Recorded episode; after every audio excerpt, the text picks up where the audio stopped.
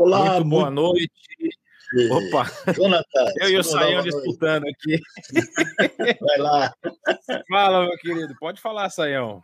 Opa, boa noite para você. Eu sei que na verdade tem bom dia, tem boa madrugada, já temos gente aí de diversos continentes em sintonia conosco.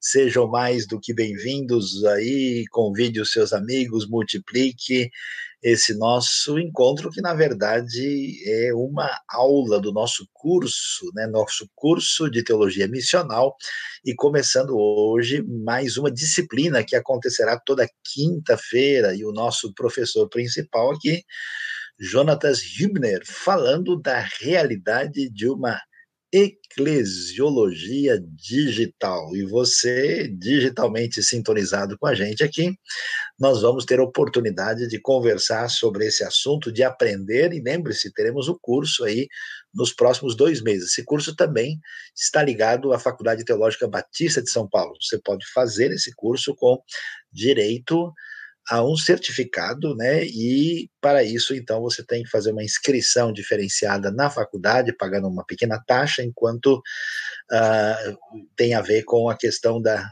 da legitimação por uma, uma acreditação, né? De uma faculdade reconhecida pelo MEC, acreditada pelo MEC, mas você pode fazer o curso de maneira livre aqui na IBNU.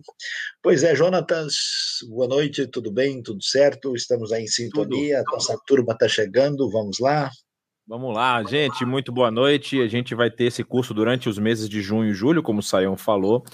E a ideia é tentar realmente, vamos dizer assim, não apenas legitimar a atividade que nós temos vivido nesses últimos meses aí, já se vão 12, 13, 14 meses dessa pandemia, e muita gente pensou que a igreja tinha talvez dado um tempo, né, Saião? Tipo assim, não, como é que vai fazer? Como é que a igreja vai funcionar se não tem a possibilidade de encontro presencial, né? Como é que fica isso? Como é que ficam esses conceitos a respeito, que aliás é o que a matéria quer dizer, né? Eclesiologia é justamente o estudo da igreja, ou o estudo da sua ação, da sua, da sua presença na no mundo, né? Então a gente vai hoje bater um papo aqui, conversar a respeito dos conceitos é, principais a respeito dessa disciplina, dessa, dessa matéria que é ensinado a,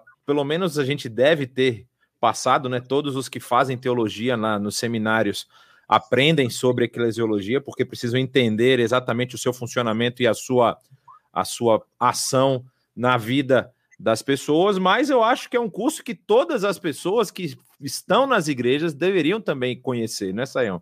Porque tem muita gente que às vezes cai de paraquedas na igreja, não entende por que, que as coisas acontecem e ficam até, às vezes, vamos dizer assim, é, é, sem com interrogação na, no rosto, né? Por que, que é assim mesmo? Por que, que isso acontece? A gente vai falar de vários temas. Eu só queria, antes de começar hoje mesmo, que a nossa, a, a, o nosso foco é, é, é, tentar elucidar a questão da eclesiologia e aí é, fazer uma ponte com a situação que nós estamos vivendo, falar de outros assuntos que nós vamos ter nessa, nessa disciplina ao longo dos outros domingos, dos outras quintas-feiras, desculpa, ato falha, porque antes minha aula era na quinta, era no domingo.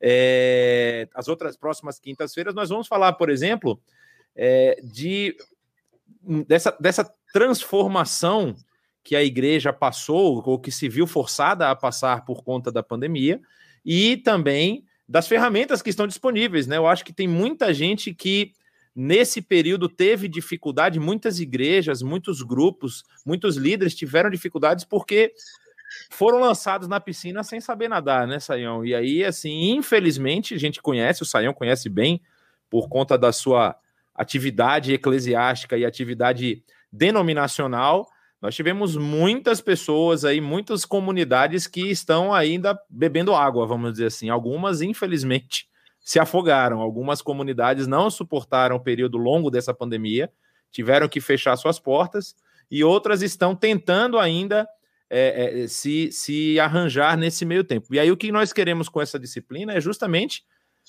municiar, dar ferramentas, dar é, condições de que qualquer comunidade possa, a partir de é, conhecimento básico e de muita vamos dizer assim, muito, como é, muita inspiração, pouca, é, pouca inspiração, muita transpiração que o pessoal diz, né?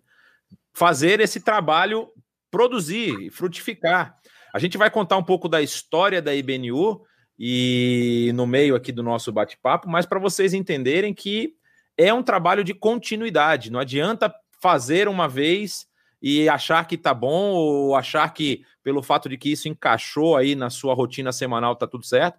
É um trabalho de avaliação constante, de visualização, de, de, de planejamento, de execução, muitas vezes é, rever, você rever a sua execução, rever as suas, as suas ações e tentar sempre achar a melhor forma de levar a mensagem, que é a função da igreja. Então, Saião, vamos começar falando sobre eclesiologia. Essa palavra é bonita, assim, dá para botar no bicho, né, no, no, cachorro, no gato.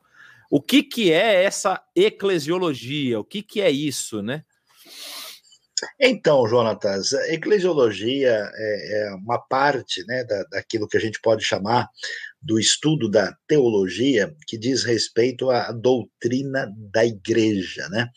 E, e aí eh, a gente precisa começar conceituando, e, e a questão aí não é nada difícil, a igreja é a comunidade do povo de Deus. É, é basicamente é uma, uma questão muito simples, e sendo a comunidade do povo de Deus, nós temos a doutrina da igreja que emerge diretamente do próprio Novo Testamento. Jesus mesmo né, diz com clareza que haveria né, eh, de formar a sua igreja e que as portas do Hades não haveriam de uh, né, superá-la ou vencê-la, de prevalecer contra ela, e uh, aquilo que acontece na história da propagação da fé em Cristo se dá por meio da igreja. Essa igreja, de modo muito claro no Novo Testamento, ela se apresenta com dois elementos eh, básicos e fundamentais. Né? Nós temos a ideia de que a igreja é a comunidade do povo de Deus de todos os tempos, de todas as épocas, formando um conceito tão importante que é a chamada igreja universal, a igreja de todo o corpo de Cristo formado, né? A gente vai ver isso, por exemplo, quando a Bíblia diz que Cristo Jesus vem buscar a, a, a sua igreja, a sua noiva, ele não vem buscar uma comunidade específica, uma denominação, um grupo, mas é buscar a igreja como um todo, né? No entanto, a expressão concreta dessa igreja universal se dá no contexto da igreja local, onde você vê a comunidade da fé que se reúne e, vamos dizer assim, exercita a fé no nível comunitário, em sintonia com a questão daquilo que é tão fundamental, que é adorar a Deus e cumprir a missão que é deixada pelo próprio Jesus. Né? Então, Jonatas, a verdade é que no Novo Testamento, igreja é uma realidade fundamental, essencial, absolutamente significativa. É, excelente, Saião. Uma das questões que foi logo suscitada no início não é, da, da, da, desse momento que nós estamos vivendo aí de isolamento social e tudo mais, para as pessoas que, vamos dizer assim, conhecem um pouco da história e que estudaram história, é, não é a primeira pandemia que a humanidade enfrenta. Né? Houve outras pandemias, e eu me lembro que várias pessoas começaram a levantar muitos textos antigos, textos de teólogos, textos de, de líderes dessa igreja ao longo da história, relembrando esses outros momentos históricos onde também, por conta de pandemias e tudo mais, a, a, a essa reunião próxima presencial ela foi impedida de alguma forma. Né? Eu me lembro até claramente um texto de Martinho Lutero, logo que Lutero está naquele movimento reformador na Alemanha, e a peste negra, a famosa peste bubônica, estava assolando a Europa, e ele escreve um texto falando justamente isso, né? Quer dizer que eu vou ser igreja indo me encontrar com as pessoas com a, a possibilidade de contaminar mais gente? Não. Eu vou ser igreja louvando a Deus na minha casa, no meu lar, e aguardando que Deus traga o livramento com relação a isso. Então, um dos conceitos que as pessoas mais batem com relação a essa igreja que você mencionou, que tem essa dupla é, vamos dizer assim, dinâmica, né? essa dinâmica do, de, da igreja de todos os tempos, essa igreja que se apresenta localmente, era que, por conta da não possibilidade do encontro presencial, ela estaria impedida de, de, de, praticar a sua atividade, vamos dizer assim, de realizar tanto o culto a Deus, a sua celebração com relação às bênçãos de Deus, como o trabalho ou, ou, ou o cuidado mútuo. É, essa é a realidade que nós enfrentamos, ou seja, nesse período, com relação ao funcionamento da igreja? Então, Jonatas, é, acho que uma coisa que o pessoal precisa considerar uh, bem né, é o que, que a gente pode considerar como essência da igreja, o que, que é realmente fundamental e aquilo que a gente pode considerar simplesmente forma, né? Que não é um elemento assim. Então, e, e, como a igreja é a comunidade do povo de Deus, acho que vale a pena a gente olhar um pouco na história, né? E, e, e ver talvez assim o que, que não é igreja, né? E muitas uhum. pessoas, por exemplo, quando pensam em igreja, elas imaginam um lugar místico especial onde você tem acesso a uma benção diferenciada. É como se pudesse pensar, né, que o poder de Deus ele está localizado, né, num determinado ambiente, aquele ambiente sacro é um ambiente diferenciado e você só tem um acesso a Deus, ou pelo menos um acesso diferenciado porque você entrou num lugar sagrado. É isso que, historicamente, por exemplo, tem levado pessoas a peregrinações, né, a visita a determinados templos específicos, como se Deus, de alguma maneira, pudesse eh, agir de uma maneira diferenciada por causa do lugar. Este não é o ensino do Novo Testamento. Né? Outras pessoas talvez não pensem assim, mas eles imaginam que a igreja, a gente até usa a expressão, né? a, gente, a pessoa não fala eu sou igreja, ele usa a expressão eu vou para a igreja. E, inclusive, a igreja até como um edifício religioso, né? Ah, mesmo que a gente entenda a razão histórica, isso tenha lá o seu valor, no Novo Testamento, a igreja não é esse local e esse ambiente. E a igreja também não é, ah, vamos dizer, um mero clube social, não, não é um, um, um CNPJ, né? não é, é, é, segundo o Novo Testamento, é essa comunidade que vive a fé e tem responsabilidade para com a missão. Então, assim, o que muita gente não entende, por exemplo, é que a igreja primitiva né, funcionou e funcionou aí em décadas, séculos de história sem um templo como nós imaginamos hoje. A pergunta é: esse templo, esse lugar tem valor? Tem valor, claro. É porque se a comunidade cresce, como é que a gente vai botar 300 pessoas num, num espaço pequeno, né? Só que não pode haver uma ideia mistificadora né, de que aquele lugar representa a igreja, porque no Novo Testamento isso não faz parte da essência da igreja. E a pergunta que a gente deve levantar, Jonatas, e até mesmo você pode aí interagir com a gente nesse sentido, né?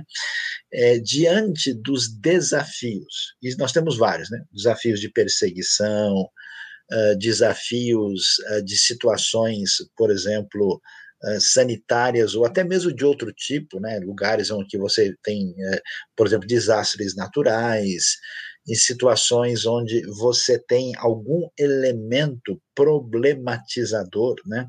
Como, por exemplo, na saída do povo do Egito, né? Na hora ali de comemorar a Páscoa, vai passar o anjo da morte e todo mundo tem que ficar dentro de casa, né? Então, quando você tem esse elemento cerceador e você passa por processos de transformação na sociedade, a pergunta é onde é que está o essencial e onde é que está o secundário, né?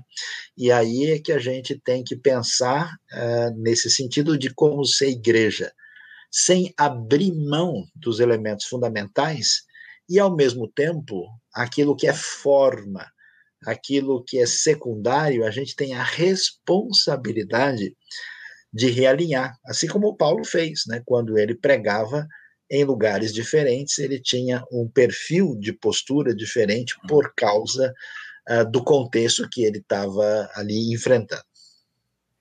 É, você mencionou essa questão das, das dificuldades por conta de, de fatores, vamos dizer assim, externos. Eu lembrei dessa igreja pré-período bizantino, né? A igreja que funcionava lá nas cavernas, funcionava nos subterrâneos. E nós temos vários exemplos disso ao, ao longo da história. Tem a história daquela igreja é, perseguida na África. Eu não me lembro do país, Sayão deve lembrar. acho que era na Nigéria que o pessoal falava, na época de guerra civil, em que a igreja não podia se reunir, eles cons conseguiam se reunir em lugares escondidos, em casas, em, e, e, e, e porões de salões e tudo mais.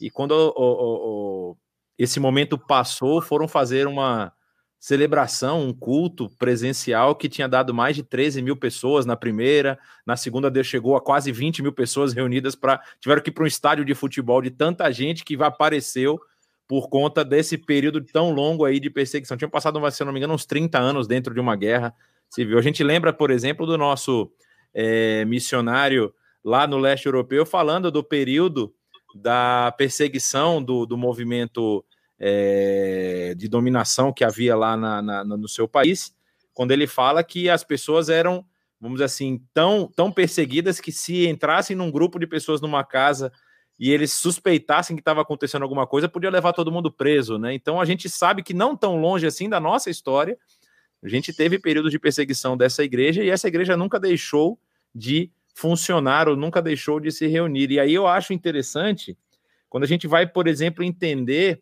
o que que essa mudança de cenário trouxe para a nossa realidade. Você mencionou a questão do lugar, do lugar sagrado.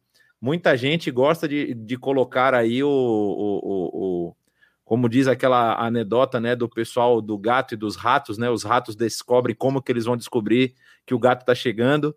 E aí descobre que tem que botar um sininho no pescoço do gato, e a pergunta é quem vai botar o sininho no pescoço do gato? Muita gente gosta de botar o sininho no pescoço do Constantino, né?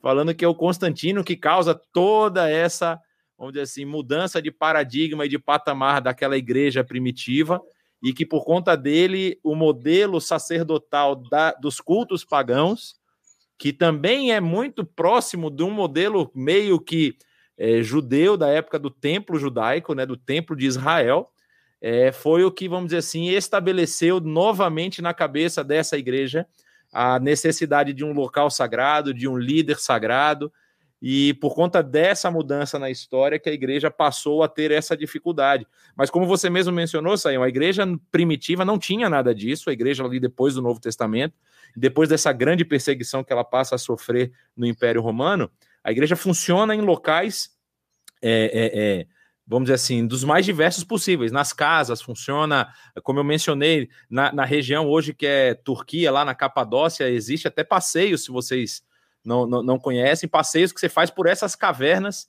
onde a igreja funcionava. E aí a pergunta se levanta: quando a gente fala de práticas e a essência, né, Saião? Eu, eu, eu lembro de, de, de, um caso de uma igreja que o pastor ele tinha muita dificuldade. Eu não sei se você já viveu isso, Saião, mas o pastor tinha muita dificuldade que, quando as pessoas, por exemplo, adoeciam na igreja dele, não adiantava os irmãos da igreja irem lá e orar pela pessoa porque o pastor tinha que ir lá. Se o pastor não fosse fazer oração, o homem não recebia a bênção. Existe isso na igreja, Senhor? Existe o, o homem santo de Deus ali, que é o, o, o, o distribuidor de bênçãos? Existe esse tipo de coisa? Olha, Jonatas, é, é, essa questão ela está muito relacionada com o conceito de autoridade, né? E com aquilo que a gente pode chamar de elemento apostólico, né? E aliás, a questão até se levanta aí, né? Ah, como é que é? Existe, né? O que é uma igreja apostólica? Como é que a gente lida com isso? Então, veja bem, a, a tradição católica, ela entendeu que essa realidade da autoridade, ela estava focalizado, né? É, focalizada na pessoa de Pedro, e que essa autoridade foi passada é, através da história e, e que inicialmente só com o Papa, né, e depois o Papa e o Colégio do, dos Cardeais, né, na, na, na, depois do Concílio Vaticano II, é, você tem essa ideia de uma sucessão apostólica que legitima a instituição. O conceito uh, bíblico, o conceito da tradição evangélica, batista, uh, é que a igreja é apostólica à medida que ela presta atenção aos escritos dos apóstolos. Esses escritos são escritos normativos. E, nesse sentido, uh, toda a autoridade particular dos, do grupo dos doze, dos apóstolos, que ficou evidenciado, não permite que a gente tenha a ideia que no corpo de Cristo você tenha pessoas nessa posição apostólica ou semi-apostólica que estão, digamos assim, usando uma linguagem mais popular, na condição do ungidão de Jesus, né? Então, nesse, nesse sentido, a, a figura do pastor, ainda que ele tenha, sem dúvida, né, a igreja tem o conceito da liderança espiritual, né, da liderança que conduz né, essa igreja, e a liderança é uma liderança pastoral, ela não pressupõe que essa pessoa, de alguma maneira, seja essencialmente diferenciada em relação aos outros. Essa pessoa tem um dom, tem um ministério específico. Então, a ênfase bíblica é que a gente deve orar uns pelos outros e que o Espírito de Deus age poderosamente nesse contexto da comunidade da fé. Então, dessa forma, a gente vai numa direção de oposição à mistificação da autoridade. Né?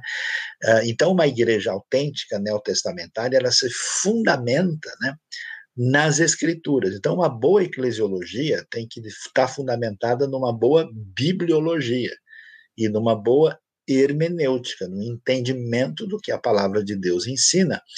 E nesse sentido, a doutrina neotestamentária, ela, ela, ela, ela traz uma diretriz de perfil democrático, né? Porque todas as pessoas são iguais no campo da ação da salvação e também nós temos a ideia de dons mútuos, né, que são né, distribuídos, dons com que a gente serve mutuamente uns aos outros, né, nesse sentido, uh, e, e, consequentemente, você não tem essa, essa perspectiva que a gente tem herdado, talvez, de outras tradições, e inconscientemente trazido para o contexto da, da da comunidade da fé sem entender essa realidade do que realmente significa igreja, né?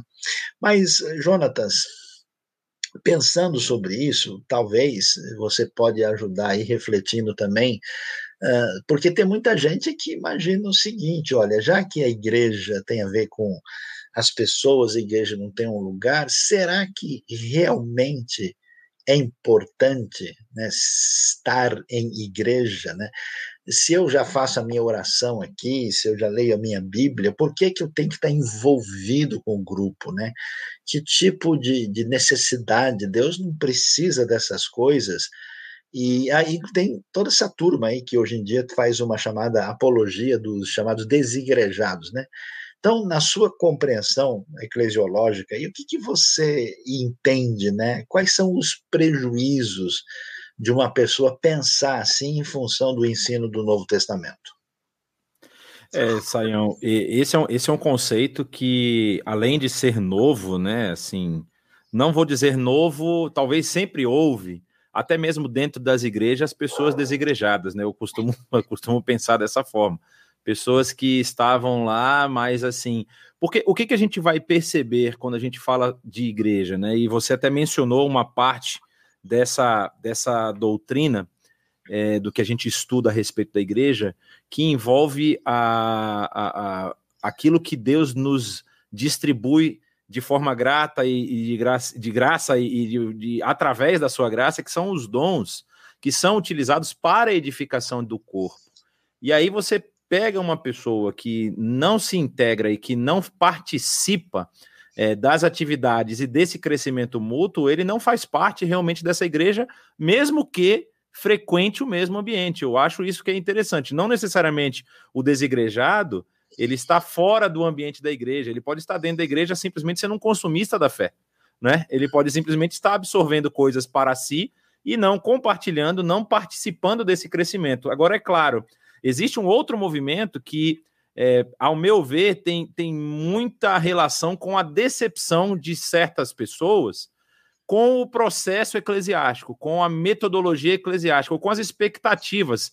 Talvez, se a gente for fazer uma comparação aqui, vamos dizer assim, de, de cunho inferior, pensa naqueles que esperavam a, a, a, um Messias é, com espada na mão, Messias David com Messias militar, e chega um Messias que perdoa os inimigos, um Messias que é, fala que nós temos que amar os nossos inimigos e orar por eles. Então, assim, muitas vezes as pessoas esperam coisas da igreja que a igreja não tem a, a, a, prerrogativa de suprir, né? Então você pega, por exemplo, pessoas que talvez achem que o ambiente da igreja vai gerar para ele benefícios particulares, benefícios pessoais. Ah, se eu estiver na igreja, eu estou num corpo de, de pessoas que me amam, que vão me ajudar e que vão participar, vamos dizer assim, da minha, do meu crescimento pessoal, do meu crescimento financeiro. E, e, e, querendo mesmo fazer negócios, usar a igreja como o, o seu, como é que diz, o seu trampolim. Campo, exato, exato, trampolim para a pessoa poder crescer, os alpinistas de Cristo, né? Aí a pessoa vai, pisa no outro para poder. E aí, muitas dessas decepções vividas por pessoas, tem gente, por exemplo, que tem decepção com seu líder espiritual, tem gente que tem decepção amorosa dentro da igreja, tem um monte de gente que passa por um monte de coisa e achando que a igreja é essa essa, vamos dizer assim, esse organismo unitário que pensa sempre a mesma coisa, que age sempre em prol da mesma coisa. E a, a, aí é que vem essa luta que eu, que, eu, que eu acho que é importante a gente mencionar. O apóstolo Paulo fala disso nas suas cartas, naquela carta, a, a, a carta talvez mais, vamos dizer assim, áspera de todas as suas, a carta aos Coríntios, né? É, tinha que ter esse nome, não sei porquê, mas enfim. É, a, a, primeira carta, quando ele vai falar sobre o momento talvez de maior comunhão que a igreja poderia passar, que é relembrar o sacrifício de Cristo Jesus, a Santa Ceia, as pessoas estavam fazendo o que? Estavam enchendo a barriga, aqueles que tinham muito comiam bastante, aqueles que não tinham nem podiam comer porque não tinham. E aí, essa, essa distinção, aquilo não era a igreja.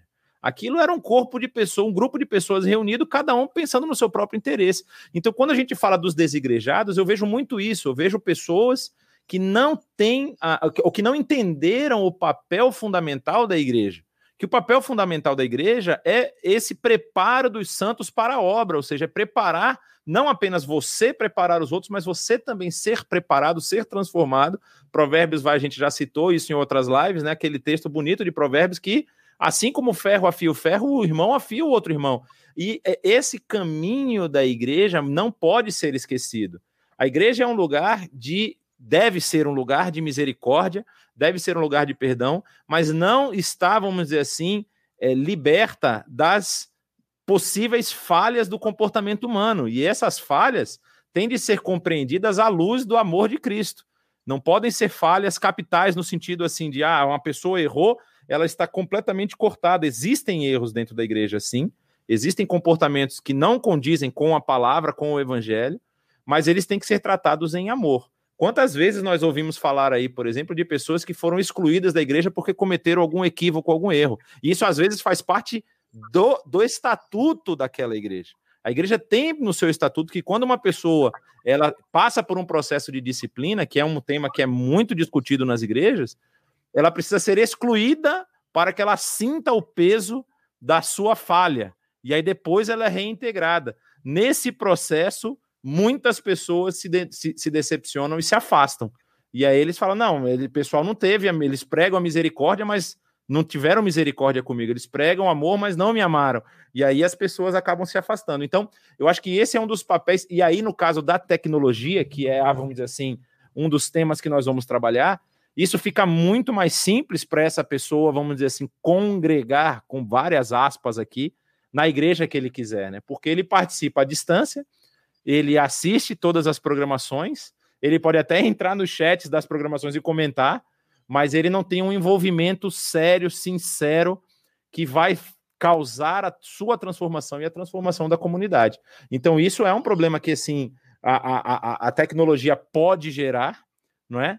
E é um problema que precisa ser avaliado caso a caso, no sentido assim, cada pessoa precisa avaliar se está participando ou se não está participando dessa igreja, né? Então, Jonatas, mas a questão que talvez fique mais uh, forte aqui, né? Teve até um comentário da Marília Lira, né?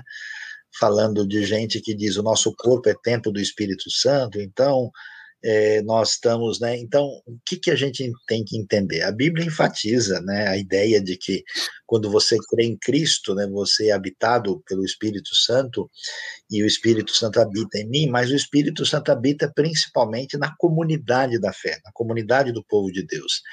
E essa ideia de ser cristão sozinho, ela é inaceitável no Novo Testamento, por uma série de razões. Primeiro, como você já mencionou, eu, eu não tenho como, uh, vamos dizer, servir se eu estou isolado, o meu dom não vai estar sendo exercido, e não tenho como receber, né, a, vamos dizer, a ministração dos dons das outras pessoas. Né? Eu estou dando uma mensagem contra Cristo, porque Cristo Jesus afirmou que tem um grupo né, que, que é a sua igreja que precisa estar unido, e eu estou dizendo que Cristo estava errado e eu posso viver nesse isolamento. Eu não presto contas da minha vida a ninguém. Eu faço o que eu bem entender, eu não me submeto a, a disciplina, eu não me submeto a ensinamento nenhum, eu sou um autônomo, eu acredito no que eu quero, eu escolho da Bíblia aquilo que eu pretendo escolher, e eu uh, não me submeto a nenhum tipo de exortação, de orientação. Então, assim, a pessoa é refém de si mesmo. Né? Então, nesse sentido, é inaceitável, porque a, ideia de, de igreja envolve uma relação de compromisso com a comunidade da fé e com o corpo de Cristo. Então, nesse sentido, uh, eu não posso ser né, alguém que faz parte de Cristo, da cabeça, e não faz parte do corpo de Cristo. Essa relação, ela é uma relação vital, necessária e apresentada pelo próprio Novo Testamento. Né? Agora, é como se dá essa dinâmica, aí é uma outra questão. Né? É claro que o elemento espacial ele tem o seu valor, mas ele é secundário, e aí a gente vai ver como historicamente os verdadeiros uh, cristãos puderam estar em sintonia, adorando, servindo a Deus, ainda que tivesse impossibilidades físicas uh, de determinadas situações, né? Agora, é lógico, né? Você mencionou o caso das pessoas que, por exemplo, foram desligadas ou tiveram alguma relação de ruptura com a igreja. Aí nós temos, digamos assim, uma uma, como a gente pode dizer brincando, uma faca de dois legumes, né? Uhum. Às vezes, às vezes o erro está na pessoa. A pessoa pisou na bola, ela é uma pessoa muito difícil, ela, ela é complicada, ela não aceita a orientação, ela não perdoa os outros, ela arruma confusão com todo mundo, e às vezes ela então se ressente de maneira inadequada. Eu conheço gente, por exemplo, que já passou por quatro, cinco, seis comunidades e continua, né, com problemas pessoais e nunca que entende que tem que realinhar sua maneira de ser, de viver e de pensar. Né? Ah, às vezes, a pessoa passa a frequentar uma comunidade desequilibrada, uma comunidade que não é saudável, né? porque a, a igreja não é autoridade absoluta, absoluta é a palavra divina. Então, todo mundo que vai se envolver com uma igreja precisa verificar, né, e avaliar se isso está em sintonia com os ensinos bíblicos, com a palavra de Deus, porque de repente uma liderança se corrompe, né? Uma liderança se corrompe não só moralmente, mas teologicamente. E se você não tem discernimento, daqui a pouco as pessoas estão ensinando coisas indevidas. Então, sim, tem situação em que a igreja rompe de tal maneira com uma fé sadia que não tem condições de continuar naquele contexto. Então, às vezes, numa ruptura dessa, o problema está na pessoa, às vezes o problema está na igreja. Mas o que, que a gente precisa dizer? Você que está ouvindo, você que acompanha a gente, não permita que uma relação difícil, um trauma pessoal, particular, um desentendimento venha prejudicar a sua vida uh, no corpo de Cristo. E, e você tem, vamos dizer assim, as suas razões. Às vezes você está numa comunidade que, por alguma razão, a coisa não está caminhando bem, ela não, não se encaixa com o seu jeito de, de caminhar, de entender, ou até mesmo com necessidades particulares, pessoais, familiares, não tem problema. Você pode fazer parte de outra comunidade, mas você não pode é estar desligado de tudo. E você não pode usar, né?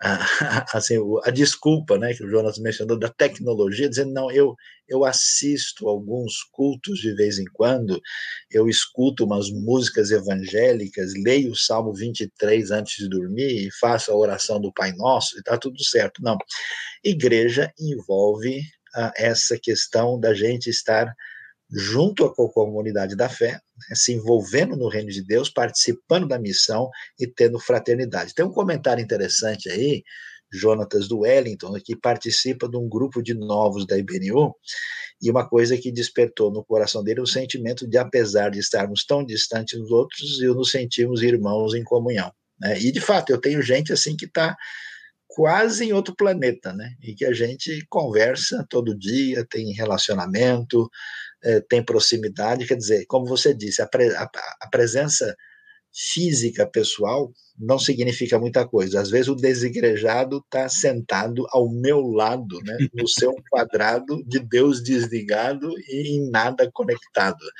E realmente a coisa não funciona dessa maneira. Então é muito importante essa relação de corpo, né? essa relação em sintonia com a comunidade particular e em sintonia com a missão do corpo de Cristo, como a igreja de Cristo como um todo, que são nossos irmãos que estão na Nova Zelândia, que estão na Lituânia, que estão na Namíbia, né? na Costa Rica e vários lugares do mundo. E aí, Saião, levanta também um outro, um, uma questão que, assim, pode estar tá na cabeça do pessoal.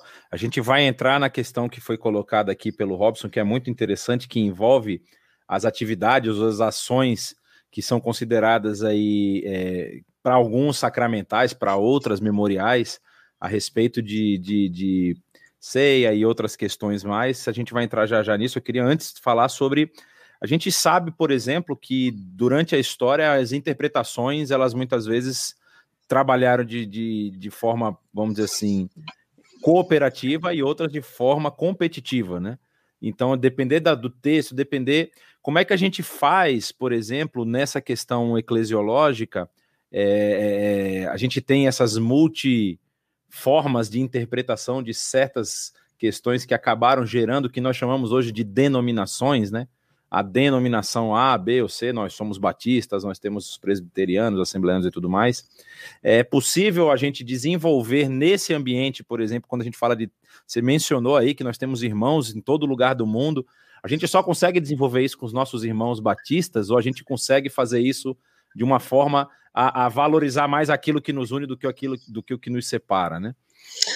Olha, Jonatas, existe uh, um elemento é, assim de tensão entre o que a gente pode uh, falar de, de, pureza doutrinária e prática uh, e uh, de unidade da fé. Né? A unidade da fé ela não quer dizer uniformidade, né? porque a, a Bíblia traz um desafio muito interessante para a gente, que a palavra divina é um texto a ser lido. Se ele vai ser lido, ele sempre vai contar com o olhar humano é, com a nossa hermenêutica. Né? A, a, Bíblia é sagrada, mas as teologias que são feitas em cima da Bíblia, elas precisam ser checadas e reavaliadas em função do texto. Né? Não existe uma teologia sagrada. Tem gente que conhece, considera a sua teologia mais sagrada do que o texto. Né? Então, nesse sentido, é, a gente, do ponto de vista prático, da convivência, é difícil demais você ter pessoas que têm olhares distintos para questões secundárias trabalharem junto, porque eles estão né, pensando de maneira diferente. Não dá para a gente organizar uma igreja com vários modelos de, de, vamos dizer, de, de governo eclesiástico. Isso é impossível, porque ou o governo ele é um governo tipo episcopal, né, ou esse governo uhum. ele é, do tipo de igrejas reformadas com o Supremo Concílio, ou esse governo ele é democrático, ou, ele é, ou é um governo autocrático, né? Então, é impossível. Então, aqueles que têm uma convicção semelhante nesses aspectos formam comunidades locais essencialmente fundamentadas nas suas convicções nessas, digamos assim, doutrinas menores. Mas eu não posso abrir mão de doutrinas fundamentais e essenciais. Então, a regra é a seguinte, né? Eu estou disposto a cooperar diretamente com o irmão de um outro grupo cristão naquilo em que nós temos sintonia plena. E se esse grupo cristão negar elementos muito fundamentais da fé no que diz respeito a Deus, a Cristo, às Escrituras, aí nós temos uma, uma sintonia perdida, né? Então não tem como eu uh, estar junto com alguém que diz, olha, não, Cristo Jesus não é o Salvador, se eu estou dizendo que é, né? Então a gente não tem como ter, né, é, sintonia. Então é necessário fortalecer essa unidade ao mesmo tempo que esse corpo de Cristo mantém uma unidade sem necessariamente exigir uma uniformidade. E isso é fundamental, isso é importante, e eu acho que até salutar, né? porque olhando perspectivas diferentes, a gente até entende por que que, né, por exemplo, mesmo esses modelos de, de organização e governo eclesiástico, a gente percebe, né, que tem algumas vantagens por um lado o modelo e tem algumas desvantagens do outro, né, e a gente que vem de tradição batista sabe muito bem, por exemplo, né, o nosso famoso princípio de autonomia da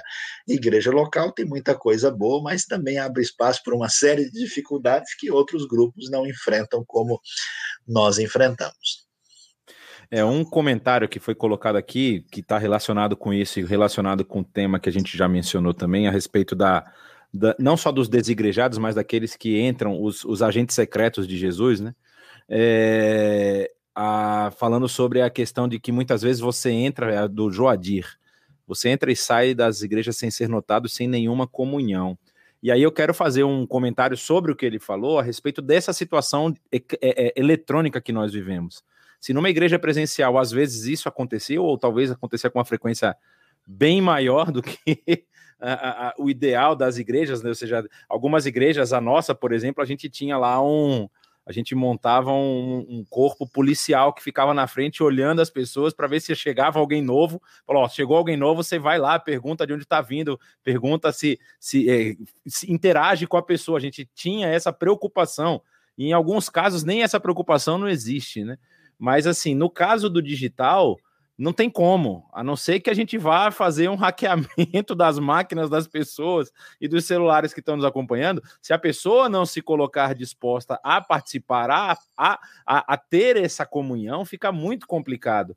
Então, por exemplo, nas nossas celebrações online, no que nós temos feito, nós sempre temos divulgado as nossas atividades e colocado um canal de comunicação. Ou seja, no nosso caso, a nossa conexão é o canal principal de comunicação para que as pessoas que querem participar e querem se envolver possam ser colocadas em conexão, porque não tem como a gente fazer de outra forma no online. Não é? A gente divulga, a gente apresenta as atividades. Esse ensino aqui, por exemplo, essa aula foi divulgada nas nossas celebrações, foi divulgada nas nossas redes sociais, mas se a pessoa não entra aqui, não tem como eu ficar ligando, ô, oh, você está assistindo a nossa aula, não tem como fazer isso. Porque. Mas, mas, é, isso é bom.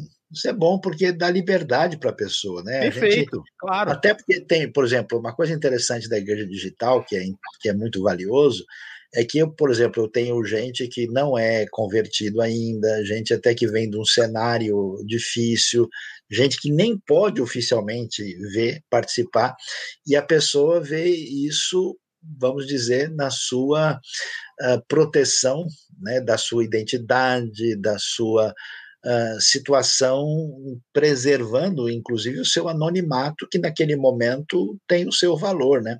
E a pessoa que quer se expor e se envolver mais, ela tem a plena liberdade. Então, assim, eu não vejo uma desvantagem. Eu acho que, que, é, que é o que é, o, é, o, é, a postura, né? a maneira como a, alguém, por exemplo, fez uma pergunta aqui que eu acho interessante, se dá para estar no corpo em cultos e atividades virtuais? Eu responderei isso de duas maneiras, né?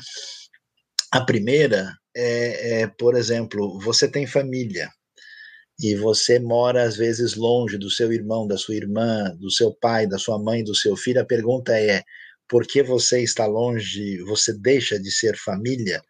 Ou você usa telefone, usa celular, faz chamada de vídeo, de áudio? E a sua relação familiar permanece. Então, eu, eu tenho pessoas com quem a gente tem uma sintonia, inclusive, missiológica, né? Uh, e essas pessoas eu não falo com elas às vezes dois, três meses. Quando eu entro em contato, é como se eu tivesse falado com ela ontem. A gente sente uma, uma sintonia completa, a gente não perde a conexão com a pessoa de jeito nenhum. Então, uh, essa é a primeira resposta. A segunda resposta é: o apóstolo Paulo tinha relação de comunhão com as igrejas, as quais ele ministrava e ensinava, como era possível se ele passou tanto tempo na prisão e se ele escreveu né, uma carta que deixa a gente impressionado, a carta aos romanos, né? Ele não tinha nem chegado ainda a Roma. Ele escreve essa carta mandando saudações, né? E, e aí você vê que tem uma sintonia, né? Uma alegria, por exemplo, agora a gente está aqui e recebendo uma mensagem do Cláudio lá da Austrália, né? Que diz que está no trabalho, dirigindo e caminhão e escutando e a gente tem uma sintonia. Assim... Ele esteja escutando, né, Saião? Só escutando, não fique olhando para a tela, por favor. É, exatamente, ele está aí, né? Então, é, Uh, é, é, interessante isso. É lógico que é muito mais interessante, agradável, se a gente pode ter né, o elemento presencial, mas há maneiras de manter uma sintonia fina de comunhão uh, e de projeto em conjunto, mesmo quando esse presencial, por uma razão, uh, vamos dizer assim, que está fora do nosso controle, ele é impedido, né? Eu, eu por exemplo, pessoal, amo tanta discussão sobre negócio da ceia, né? Mas faz quanto essa tempo? Era, essa era a próxima pergunta, Sam. Então, já, já então, entrando então, no vai, assunto. Essa, emenda com essa. Emenda essa com ela, é a pergunta que a gente ouviu bastante, né? Assim, são duas as perguntas que a gente vai tentar dis, é, é, é, é dirimir nesse curso. A primeira é qual aplicativo nós usamos para fazer a adoração. Vocês Opa. vão ter uma aula sobre isso. E a segunda é sobre a relação do, do que é. Saião, explica para o pessoal, que eu acho que às vezes a gente não, não, não, não, não associa.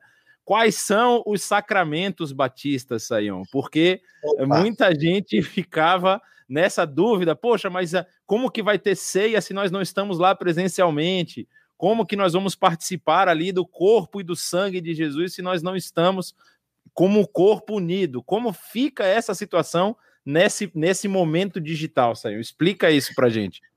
Então, Jonatas, nesse aspecto, é, de fato, diferente de outras tradições da cristandade, nós não entendemos né, que batismo e ceia sejam é, sacramentos, né? Alguém até comentou aqui, né, que existe um princípio em determinados ambientes uh, teológicos que falam da ideia do ex opere operato, né, que o sacramento uhum. funciona por si só como um determinado meio de graça, né?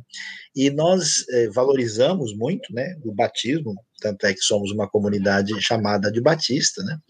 E valorizamos a ceia, mas não com poder sacramental. Né? A ideia é um memorial e entendemos que ela é os dois são ordenanças, e nesse aspecto, o que vale mesmo é a lembrança do que Cristo fez e a nossa celebração da nossa unidade na fé. Por isso, a grande verdade é que tanto faz é, o espaço físico onde eu tomo a ceia. Tanto é que, quando olhando para a igreja primitiva, o pessoal precisa ser saber e lembrar disso, a igreja primitiva, a primeira ceia instituída por Jesus não foi feita no templo da igreja batista ou evangélica de Jerusalém. Não tinha nada disso. Ela foi feita numa casa, né? ela foi feita num espaço, digamos assim, não sacro. Né? Então, nesse sentido, a, a, a gente entende a coisa como ordenança e não entende que seja necessário uma presença física para ela ter uma validade espiritual. Isso, como eu gosto de enfatizar e reforçar, né, termos interpretações um pouco diferentes, né, especialmente sobre as duas ordenanças consideradas com poder maior ou menor sacramental, é coisa comum, né? É, a gente tem pessoas, por exemplo, com uma paralisia, pessoas que não podem mais andar, pessoas que estão internadas em hospitais, e historicamente a comunidade da fé levou, levava ceia para essas pessoas, né? Fazia a, a coisa dessa maneira. Então, eu não vejo, digamos assim, necessidade de um cavalo de batalha nesse sentido. A gente tem que entender uh, o significado do que nós estamos fazendo. E assim como a palavra divina originalmente era transmitida pela a transmissão oral, e depois ela se torna texto escrito, e esse texto escrito aparece em papiro, em pergaminho, daqui a pouco isso está em livro, daqui a pouco isso é gravado, daqui a pouco isso é filmado, daqui a pouco você tem né, a Bíblia toda, né, que passou tanto tempo para chegar no formato que nós a conhecemos, uh, num chipzinho desse tamanhozinho, né? Uh, sendo transmitido online por uma. Eu fiquei impressionado, Jonathan, uns anos atrás, que eu visitei um pessoal. Condenação, né? Ou seja, uh, ele, ele, ele participa, vamos dizer assim. Eu acho que deve, te, teve algum problema aí na nossa transmissão. Deixa eu só verificar aqui.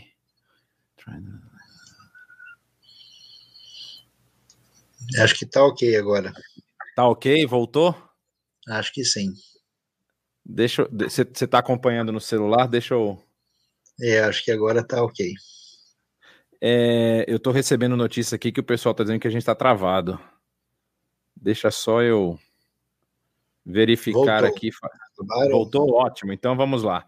Então, o que, que eu, como eu estava falando, é, dessa, dessa situação de que os, os desigrejados que nós temos já vamos dizer assim, sentados nas nossas igrejas, já participam da ceia, né? E como nós falamos que essa ceia, ela, ela é um memorial é, eles estão falando assim, que parou na parte da Amazônia. A gente volta já para o Saião terminar a história da, da, da Amazônia. Peraí.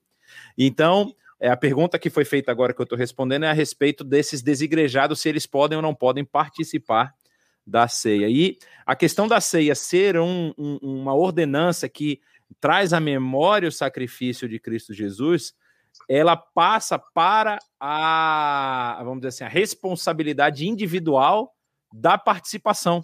Ou seja, o indivíduo que participa deve examinar a si mesmo e assim, então, participar do pão e do vinho.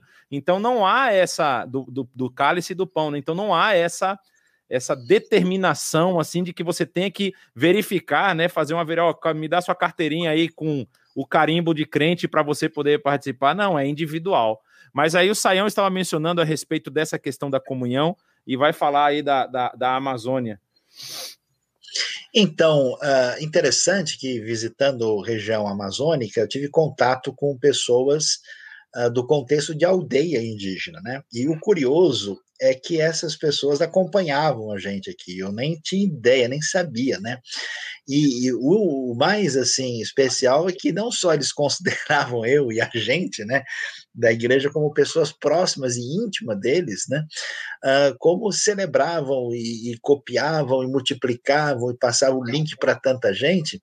Então, assim, é muito curioso você ter essa essa situação, né, de sintonia, de fraternidade, de comunhão, porque nós estamos todos dentro da mesma página. Eu acho que isso é importante, Jonas, para o pessoal, porque a gente a está tão cheio de ritualismo, está tão cheio uh, de aspectos de valorizar a forma e perder a essência, que a pergunta é: em que medida nós estamos envolvidos com os projetos do reino? O que, que é ser igreja? Ser igreja é ter compromisso com o corpo de Cristo, com o Senhor, com a palavra de Deus e com a missão. Eu conheço gente, e, e não é uma coisa só de agora. Aliás, a gente conhece, eu conheço gente que trabalha na aviação. A pessoa está voando toda semana. Ela, ela tem dificuldades né, de é, ter o seu tempo. Eu conheço gente que trabalha em hospital e tem com frequência aí plantão do final de semana. Eu conheço gente que trabalha em regiões do mundo onde a vida econômica se dá no final de semana. Eu conheço pessoas uh, que estão num cenário onde as coisas são limitadas e essas pessoas podem muito bem estar numa sintonia completa, como você mencionou, já vi gente que estão ali sentado do lado, que não estão nem um pouco envolvidos com a comunidade, já vi gente passar um, dois anos sem nem contribuir nada com a própria igreja, e pessoas à distância, acompanhando, vendo tudo, sem perder uma aula, contribuindo, se envolvendo, evangelizando, praticando a missão. Então, assim, a gente vê, da mesma maneira como o apóstolo Paulo tinha o pessoal sintonizado né, naquilo que envolvia o evangelho, a relação com a igreja, o desigrejado verdadeiro, né, é a pessoa que está desconectado com aquilo que envolve a missão no corpo de Cristo. Né? E, e, de fato, né, você falou com muita razão, a pessoa vai tomar ceia, não tem como a gente averiguar como é que está a situação dele ele pode tomar a distância, pode tomar dentro de um templo, estando ou não em condições de fazer isso na sua relação de compromisso com o corpo, que aliás a ceia significa isso. Eu estou dizendo que eu continuo seguindo a Cristo na minha relação com o corpo e, portanto, prossigo na minha caminhada. Agora, Saião, a gente falou da ceia e tem o outro lado, né? Que é uma pergunta que foi feita antes aqui a respeito do batismo, se existe o batismo à distância, né? Ele até botou uma sigla aqui, BAD, o batismo à distância. E aí, juntando a essa pergunta, vem uma outra pergunta do Robson. A primeira pergunta eu não estou achando aqui quem foi que fez, mas a segunda, o Robson aqui, para complementar, falando de uma experiência pessoal que ele é presbiteriano e quando foi para a igreja para participar da ceia, teve um problema com o carro do pastor, o pastor não pôde ir, então não houve a ministração da ceia naquele domingo. Então eles voltaram para casa sem a ceia. Então essa participação, vamos dizer assim, do que eles chamam de clérigos e leigos. Como é que funciona isso na igreja, Saião? Existe essa questão? Eu vou contar, antes de você responder, eu vou contar uma, uma, uma história, um, como é que diz, um fato verídico, né? Que é uma redundância, mas assim, numa cidadezinha do interior havia uma igreja da capital que tinha um trabalho missionário nessa cidade e mandaram uma mulher, uma missionária, para lá para esse local. E essa mulher estava trabalhando nesse local bastante tempo e muitas pessoas é, estavam se convertendo. E ela mandando o recado para o pastor: olha, pastor, precisa vir aqui, porque precisa fazer batismo e tal. Seis meses se passaram, o pastor marcou o bendito do batismo. E ela preparou tudo, ela era líder do local, preparou a, a, o batistério, preparou as, os, as pessoas que iam ajudar, todo mundo preparou os batizandos. E no dia o pastor não apareceu, o pastor não foi. Essa minha querida missionária foi lá e batizou todo mundo. E isso deu um problema, porque disseram que ela não podia batizar. Como é que funciona isso? Existe isso mesmo? Existe essa determinação de que a gente precise de um, vamos dizer assim, que só podem pastor e pastores ministrar essas, essas ordenanças? Jonatas, é, é bem interessante essa, essa pergunta porque ela revela para a gente uh, como é que a gente entende a realidade da autoridade da igreja, né? Ou autoridade que está na igreja. É, é importante ressaltar que a figura do pastor, mais uma vez, não é de uma pessoa numa posição é, particular, diferenciada acima dos outros. O pastor é um servo a Bíblia em nenhum momento tem qualquer preocupação de tentar dizer quem pode ou deve batizar ou servir a ceia. Não é uma discussão dentro do texto bíblico. Isso é uma preocupação nossa. Então, o que, que a gente pode dizer? Ah, é complicado se a gente falar, pessoal, quem quiser batizar aí, ó, vai lá e batiza. Por quê? Porque isso gera um caos, né? Isso leva uma série de pessoas despreparadas, sem condições, e é necessário entender que a autoridade que existe na igreja vem da própria comunidade. A comunidade, né, a assembleia da igreja é o poder máximo, claro que sujeita às escrituras, à palavra de Deus. Então, uh, os pastores que têm entre diversas funções, eles têm a função de liderar, né? eles têm a função de cuidar e têm a função de ensinar.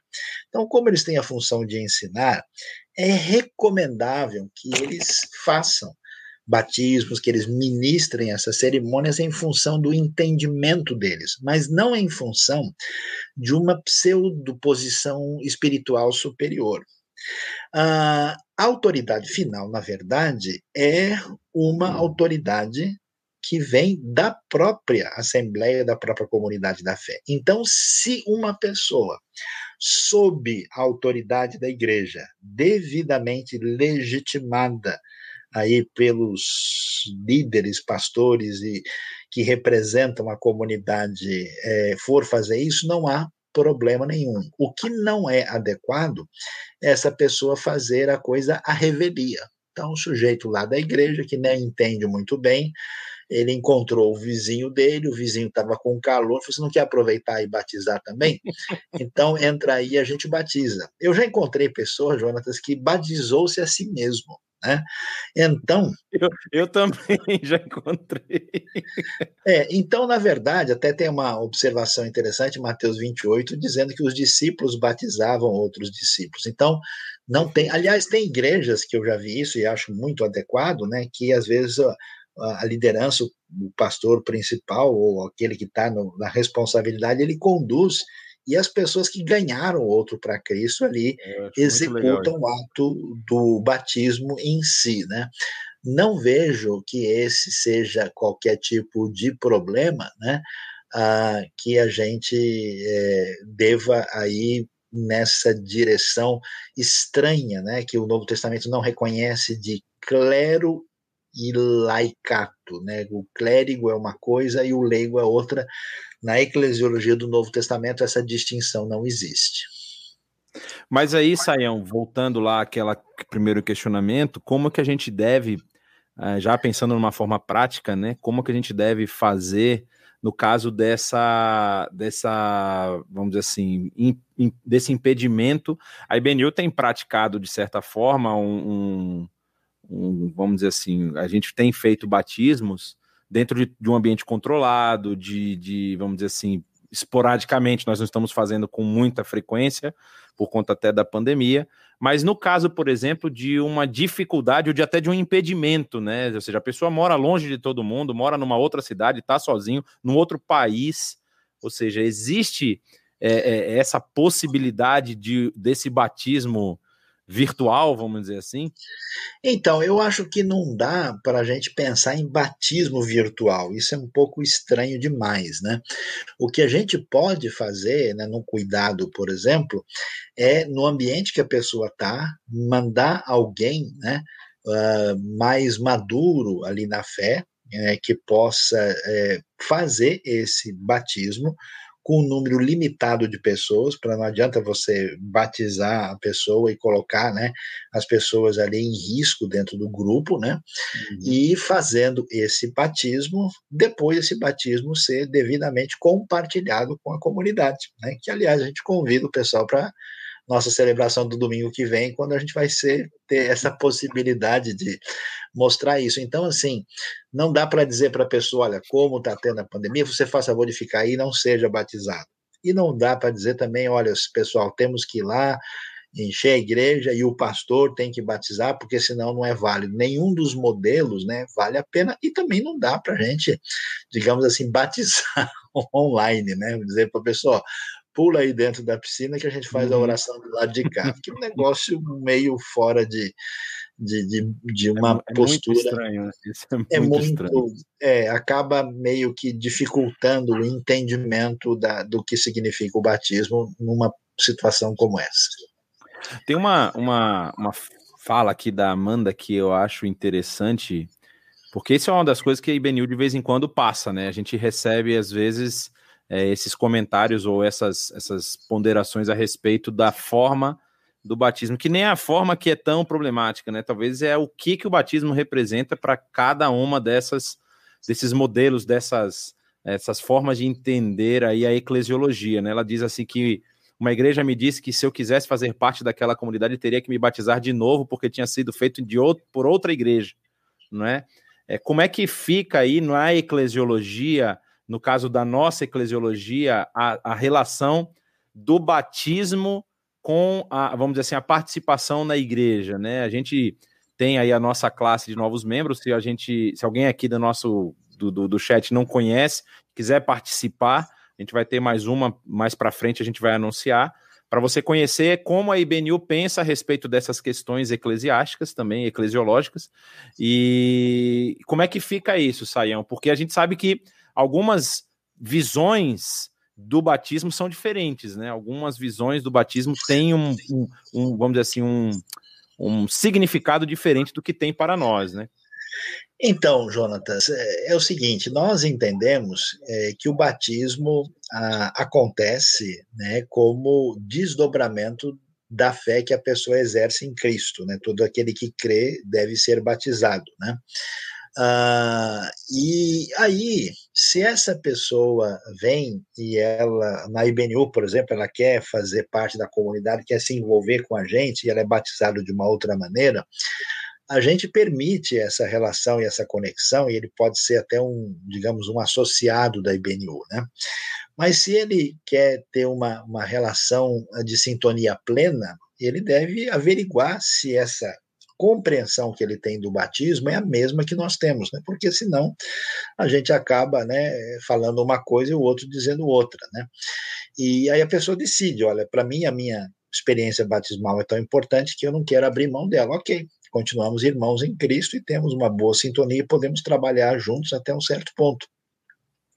Mas se a pessoa quiser, ele pode ser batizado. Qual é o batismo que não é válido? O batismo que a pessoa fez, como já vi vários casos em que a pessoa não tinha nem consciência do que estava fazendo, acontecendo. Eu conheço várias pessoas que falam assim: olha, eu fui batizado porque eu fui empurrado, eu fui obrigado pela família. É, eu, eu fiz numa época que eu vi todo mundo fazendo, eu não tinha nem entendido nada direito, eu nem era convertido. Então a gente recomenda que a pessoa uh, seja batizado de verdade, né?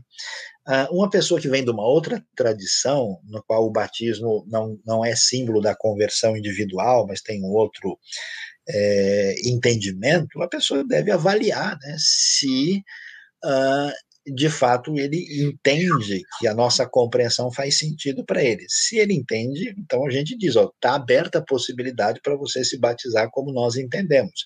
Se ele entende que não é assim, ele né, pode escolher outra opção. A gente teve gente que fez parte da nossa comunidade e resolveu fazer parte de uma outra que pensa diferente sobre o batismo. E tivemos também o, o oposto, gente que veio de um outro ambiente e assumiu uma posição de parceria, sintonia e membresia com a gente dessa maneira, né? Agora, o estranho, Jonatas, eu acho que isso que talvez esteja envolvido na pergunta que foi levantada, é que tem comunidades que só aceitam o batismo feito lá, né, uhum. como se somente aquela comunidade pudesse batizar. Então, eu conheci gente que, até mesmo vindo de uma igreja da mesma fé e ordem, uh, a pessoa, quando chegava lá, tinha que ser batizada. E tem grupos cristãos que batizam a pessoa, vamos dizer, toda vez que a pessoa retorna para a igreja. A pessoa ficou um mês sem ir, quando ele volta lá, ele é batizado de novo. Então, esse tipo de entendimento é complicado e certamente não faz é, nenhum sentido. É, existe uma pergunta interessante do Roberto aqui. Podemos batizar alguém que acabou de se converter ou tem que esperar um tempo mínimo? Então, no Novo Testamento, uh, não havia né, esse, esse costume, essa preocupação de esperar um tempo. As pessoas né, ouviam o evangelho e iam. A gente precisa entender que o batismo não é um curso de mestrado. Né? Conheço gente que se converte e a pessoa tem que fazer um monte de classe, um curso, ler um livro de teologia para ele dizer sim, eu creio. Né? o batismo é uma coisa simples, que é um testemunho de fé público, né, de que você recebeu e creu em Cristo na sua vida. Uh, agora, como nós estamos num cenário diferente, né, porque os primeiros batizados eram quem? Né? Eram judeus, né, que já entendiam o que significava um, um, banho ritual e que estavam aguardando a vinda do Messias, a chegada da salvação. Então, de certa forma, eles já estavam razoavelmente doutrinados. Né? Ah, então, é recomendável que uma pessoa que creu em Cristo, que a gente tenha um mínimo de tempo ali para, pelo menos, dizer para ela se ela entendeu quem Deus é, para saber de fato se ela creu em Cristo, se ela sabe o que é a Bíblia, quem é Jesus, porque senão daqui a pouco ela né, está ah, misturando e ela não está nem sabendo o que, que é realmente o batismo, e aí ela toma um passo na direção eh, de participar de uma cerimônia que ela não está nem entendendo o que está acontecendo. Eu me lembro uma história de uma imigrante que chegou no Brasil e veio da Ásia, né? Não falava nada em português, né? E aí ela foi num lugar lá e estava tendo uma festa junina, né? E ela viu aquilo, né? Com uh, o sujeito vestido com aquelas roupas caipiras, com a camisa toda quadriculada e rasgada, né? E a, a mulher lá vestida com as roupas típicas, ela falou: Nossa, é um casamento que tá tendo aqui, né? Que povo estranho, que país esquisito, olha como é que aquela noiva é feia, que coisa mais. Onde é que eu vim parar, né? Porque ela achou que festa junina era um casamento, né? Então, às vezes, o sujeito entra no batismo entendendo uma coisa totalmente diferente. Então, é importante que ele, pelo menos, saiba o que, que é a Bíblia, quem é Cristo, o que, que é a salvação, quem é Deus, o que, que é igreja, e ele tenha o um mínimo entendimento. Mas não é recomendável que a pessoa fique esperando um tempão para comprovar publicamente o testemunho da sua fé. É, acho que estamos acabando aqui com as perguntas. Tem uma pergunta aqui referente, eu creio que a, a, a forma da IBNU, é, da, da, sua ação eclesiástica, vamos dizer assim, né? Falando, aprofundando a pergunta, a pergunta do César. Aprofundando a pergunta, a igreja aceita o batismo por aspersão e este participa de tudo plenamente? Ou seja, a pessoa que foi batizada por aspersão participa de tudo plenamente? A gente respeita o batismo por aspersão, mas não acredita dessa forma e nem ensina isso.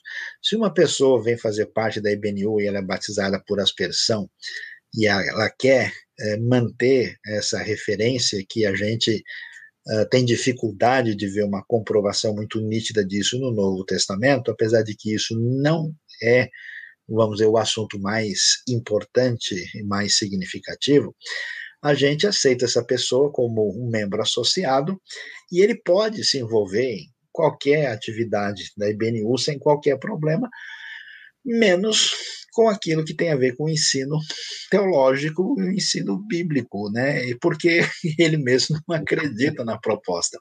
O batismo por aspersão, a, maior questão que está envolvida não é nem a forma em si, mas é o significado disso, né? Porque como a gente entende o batismo como uh, símbolo da fé uh, pessoal depositada em Cristo, símbolo da sua morte e ressurreição, não se entende que o batismo é um símbolo uh, equivalente a uma nova circuncisão. A gente não entende que ele é um símbolo de aliança entre né, a, a, comunidade da fé e Deus. Então, nesse sentido, e nem entende que ele tem força sacramental. Né? Ah, então, como o entendimento é suficientemente diversificado, a gente acha que não vale a pena forçar a pessoa se ela não tiver convicção é, plena, né? Então, por exemplo, se a pessoa faz parte de um contexto de uma comunidade de convicções batistas, com certeza ele não vai poder chegar aqui na comunidade para expressar, né, a sua maneira de pensar, já que ele tem um perfil diferente. Mas a gente não uh, rejeita de modo nenhum ele como irmão, e ele tem plena condição, como nós já tivemos e temos gente de de origem confessional diferente, não só nesse aspecto, em outros que faz parte, vamos dizer, assim dizer, da família da fé. Surgiu uma, uma pergunta aqui de última hora, perguntando se nós somos confessionais.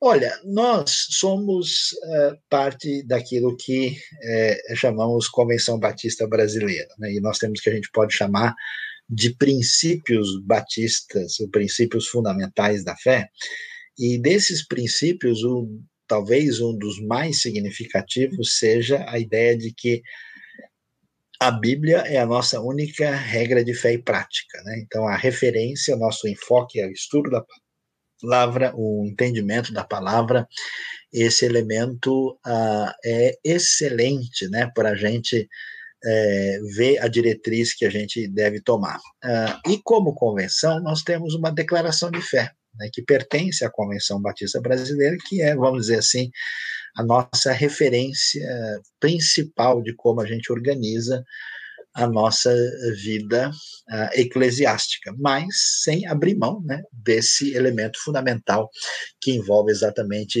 a escritura como regra de fé e prática.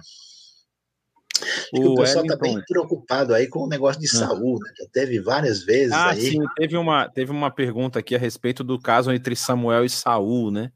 E a pergunta, uh, deixa eu procurar aqui, que acabou, eu, eu acabei de ler, voltei, achei. É, no caso de Saul com Samuel, o problema dele foi o coração dele fora da presença de Deus? Então, acho que aí a gente tem que fazer uma distinção, né? Porque você tem é, Saul é, ungido rei de Israel. Né? Você não pode confundir né, essa questão da posição de rei de Israel com a ideia de um ministro de uma comunidade de fé, como se ele tivesse uma posição equivalente a um rei de Israel na, no contexto antigo. Né? Ah, por isso, é, a gente, vamos assim dizer, é, entende que o que está envolvido na história de Davi, né, Davi diz: Não vou tocar no ungido do Senhor, essa palavra não tem um, um foco pastoral. Né? Não existe essa ideia de que um pastor no Novo Testamento é uma pessoa especialmente ungida do Senhor. É uma pessoa que serve a Deus, que tem né, um dom espiritual e é chamado por Deus para atuar no ministério. É claro, se essa pessoa está fazendo uma obra de Deus e alguém vai e confronta essa pessoa, está confrontando a obra de Deus e isso representa um problema. Mas esse paralelo imediato não vem ao caso, não, não dá para a gente fazer essa, essa conexão aí, né? Então, uh, o Saul, uh, ele, ele rejeita a palavra divina, né? ele vai perder a sua posição e Deus então escolhe Davi e a coisa boa em Davi é que Davi não caminha na direção daquilo que Deus havia prometido pelo seu poder e pela sua força. Né? Davi deixa as coisas acontecerem conforme, conforme o projeto divino, sem forçar a barra e colocar a mão ali para a coisa acontecer. Aliás, ele, por duas vezes, abre mão da possibilidade né, de tomar o lugar de Saul pela força. Né? A coisa, então, é, vai nessa direção, ter um entendimento bíblico mais adequado. É, o Wellington faz uma pergunta aqui a respeito dessa questão, quando você falou dos grupos, eu foi nesse momento que a pergunta surgiu, quando você falou dos grupos que batizavam mais de uma vez a mesma pessoa, né? E ele citando Efésios 4, 5, que diz lá que é um só batismo, aí quer dizer no sentido de o batismo em nome do Pai, do Filho do Espírito Santo, ou fala que só se pode batizar uma vez? Ah, quando o texto está dizendo que existe um só batismo, é, quer dizer que a igreja primitiva, na sua formação, ela não, não entendia né, que poderia haver vários tipos de batismo, isso é um desdobramento que vem de épocas posteriores, e a ênfase de Efésios exatamente na unidade do corpo de Cristo. Está muito claro isso, da importância da igreja, né? Ah, e a ordenança de Jesus fala do batismo em nome do Pai, do Filho e do Espírito Santo. Não dá para a gente fazer uma separação, né? Como se pudesse ter o batismo só em nome do Pai. Uh, não, o batismo é uma vez só, e esse batismo é batizado em nome do Pai, do Filho e do Espírito Santo, conforme a orientação que a gente tem na grande comissão em Mateus capítulo 28. Né? É, e aí tem. Vou, vamos começar a caminhar para caminhar para o encerramento, né? Tem duas perguntas aqui porque alguns grupos cristãos confundem o batismo do Espírito Santo em falar em línguas. Então, nós temos uma, uh, algumas aulas específicas sobre isso, sobre o Espírito Santo, né? Tá aí.